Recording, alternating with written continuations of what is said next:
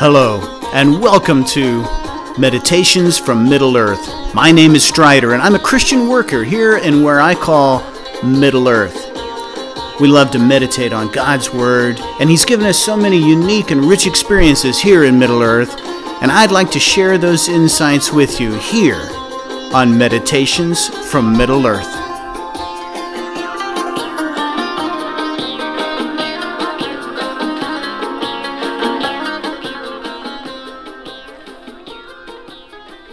Today, I want to put into practice the ladder of Guigo II that we talked about in the introduction. I would like us to use our Lectio Divina with our meditation and our prayer leading to a time of quiet that will be I refer to as contemplative prayer. So I will begin by reading the passage of Scripture, and then I'm going to meditate upon that out loud for you to hear. And this will be a way of you listening to me doing my meditation. It will be a way for you to think about how you could do that with any given passage of Scripture um, or anything that you want to meditate upon in the same way. So that what I'm doing is not just something for you to listen to, uh, but for something to teach you how to practice what I'm doing. And then what we'll do is I will read a, a verse of scripture from Revelation 3:20 on Jesus' invitation where he says he's standing at the door and knocking. I'll read that invitation. I'll knock on the door, as it were, and then when I say open the door, we'll have 30 seconds of silence where we just do contemplation. And I would encourage you to, to, to take that 30 seconds and use it uh, to practice contemplation. But as you become more mature in the practice and get used to the idea of sitting in silence, then uh, you could potentially pause this recording and take longer than 30 seconds. Uh, 30 seconds isn't actually very much time to do that, uh, but for the beginner, and we are all beginners, uh, 30 seconds can seem like a long time, actually, to try to keep your mind still and sit in silence. So we'll do that, and then we'll break the silence after 30 seconds with the Lord's Prayer together. And as we say the Lord's Prayer together, that will, that's really symbolic in the way that Jesus meant it to be symbolic of the way that you can pray to the Lord uh, during your quiet times and your meditation and reflection. So, uh, while contemplation uh, usually comes last and prayer before, I would like us to close with prayer and uh, that conclude our session. And then uh, we'll um, have more sessions uh, on the rest of the Beatitudes. We're going to start with the Beatitudes. And so let's begin a meditation session together. In Matthew chapter 5, it illustrates Jesus going up uh, onto a mountain and speaking to the crowd. So let's read the whole Beatitudes and then pause to reflect upon uh, verse 3, which will be the first of the Beatitudes. When Jesus saw the crowds, he went up the mountain, and after he sat down, his disciples came to him. Then he began to speak and taught them, saying, Blessed are the poor in spirit, for theirs is the kingdom of heaven. Blessed are those who mourn, for they will be comforted. Blessed are the meek, for they will inherit the earth. Blessed are those who hunger and thirst for righteousness, for they will be filled. Blessed are the merciful, for they will receive mercy. Blessed are the pure in heart, for they will see God. Blessed are the peacemakers, for they will be called children of God. Blessed are those who are persecuted for righteousness' sake, for theirs is the kingdom of heaven. And blessed are you when people revile you and persecute you and utter all kinds of evil against you falsely on my account. Rejoice and be glad for your reward is great in heaven. For in the same way they persecuted the prophets who were before you. Now, let's say that I was just reading this in my daily reading, and verse 3 Blessed are the poor in spirit seemed to leap off the page and speak to me in a special way. And then I would like to meditate upon this. Blessed are the poor in spirit, for theirs is the kingdom of heaven. The first thing I notice is the word blessed. And to be blessed is uh, to receive uh, goodness and grace from our God. Um, it, it, it, it doesn't have necessarily the, the state of receiving something that I've earned. It's not like a salary. It's to be blessed is to be given grace, to be giving something that I didn't earn. Really, it's to be given favor. If somebody's blessed, we say that they have a special favor upon them. That the, the things that they do, the thing that, things that they say seem to uh, be especially successful. And we say, oh, they're very blessed. So here we have Jesus sitting down and saying that these kinds of people are blessed. And so if they're blessed, if they have a special favor, a special grace from the Lord, what are these attributes in the kingdom of God that the Lord particularly wants to bless? Well, the people who are poor in spirit are the people that he wants to begin with. And that's really interesting to us. Obviously, Jesus is a great teacher, and he knows how to get our attention. And we don't generally think of somebody who is poor as being blessed. In fact, being poor uh, is usually an indication to most of us that this person is certainly not blessed. And so, if they're blessed and they're poor, what does it mean that they're poor in spirit and blessed?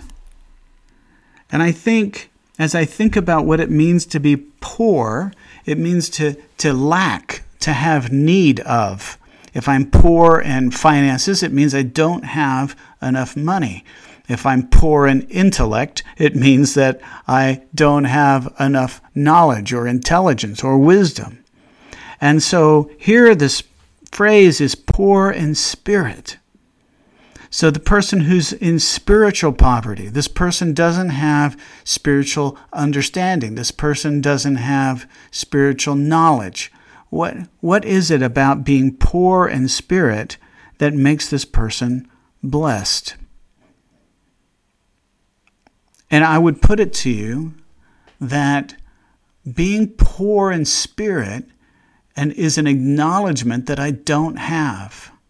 Thomas Merton said, We don't want to be beginners, but we must settle for the fact that we will always be beginners. And no matter how much we learn about God, there's always so much more about God to learn. The person who is rich in spirit, the person who has lots of knowledge and lots of um, wisdom and intelligence about spiritual things. Maybe he's a, a Bible scholar, or maybe he's just uh, attended many great uh, teachings uh, he's been at the, the feet of many great teachers and leaders, and he understands many great spiritual things. Maybe he's had a religious education that was really effective, and it's made him think, oh, I have a lot of knowledge. What's the problem here? Why is that person not the person being identified as blessed? And I think it must be that when we talk about spiritual things, we in our very, very finite existence cannot know even a fraction of what there is to know about God, His creation, even about ourselves. You think about the number of books in a library is just endless, and still all the truth about this world has not been written. And at the same time, not even a fraction of the truth about God whom we know so imperfectly, is not been written. So we come to God in our spiritual poverty, acknowledging to Him that we don't know. What's the advantage of this? The advantage is that if we admit that we don't know, that if we admit that we're needy, then we open ourselves up to be taught. If we are rich, or believe ourselves to be rich in knowledge and in understanding, then we are the ones who will be talking. And we are the ones who will be teaching. And as our mouths are open, our ears are shut. So often, uh, dialogues become interrupted monologues where we want to say something and um, the other person just seems to keep interrupting and, and getting in the way. And rather than hearing from him and learning from him or her, we have an arrogance that says, well, I'm more intelligent than that person, or I understand this particular issue better than that person, and therefore he needs to just listen to me. She needs to just be quiet and pay attention to what I have to say.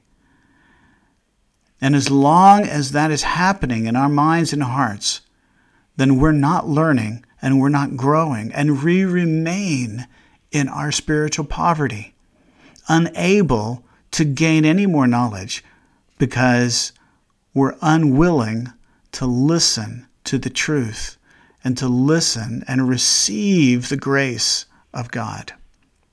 So, blessed then, joyful, happy, are the poor in spirit, those who know their poverty. And what do they gain? Well, theirs is the kingdom of heaven. This is the kingdom that Jesus comes proclaiming. He says, The kingdom of heaven is among you. And as he brings the kingdom, and remember that I think as I meditate upon this, the kingdom of heaven is always here, always everywhere because nothing can exist without God continually sustaining it. So God is present in all of his creation, which is why we should respect and honor all of his creation because he is in it all. Nothing would be sustained, nothing would exist had he not sustained it and is not presently sustaining it. So he is most certainly here and he is most certainly speaking. He is, as John tells us, the Word. And so, if he's always speaking and he's always everywhere, then the kingdom of heaven is here. But it's only the poor in spirit who receive it. It's only those who have emptied their cup that the Spirit can come and fill their cup with His presence, with His joy, with His knowledge, with His grace, with His glory, that He can bring blessing to those who are willing to receive blessing. Those who are not willing to receive blessing, those who feel that they have already been blessed, those who feel that they have attained some measure of maturity and grace and peace uh, through uh, their intellect and through the strength of their own character, these people are not open to receiving anything, and the kingdom of heaven slips by them unnoticed because their own kingdom is too large in their own eyes for them to be able to see anything else.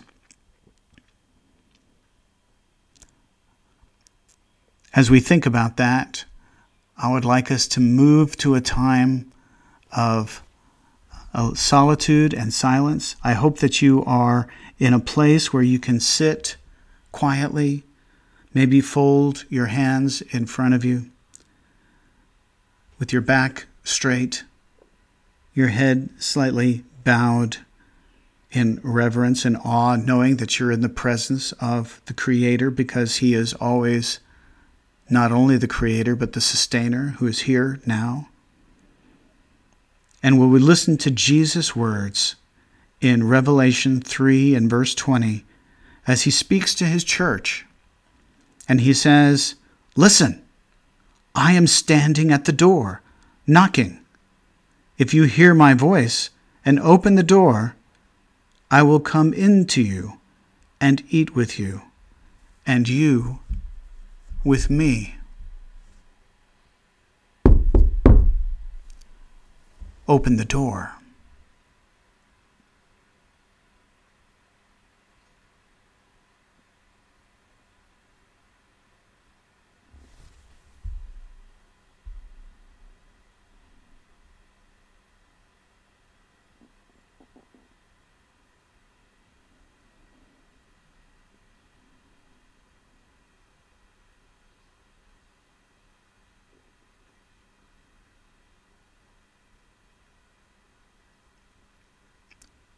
Let's slowly say the Lord's Prayer together.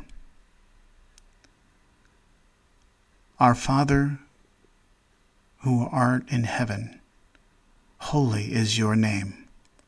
May your kingdom come and your will be done in earth as it is in heaven.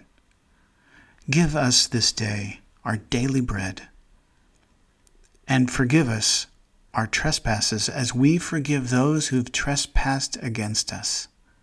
Lead us not into temptation, but deliver us from evil.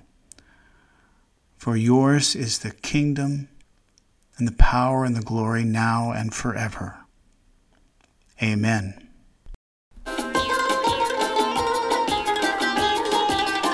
This has been Meditations from Middle Earth. May God be your ever present teacher and richly bless you on your journey.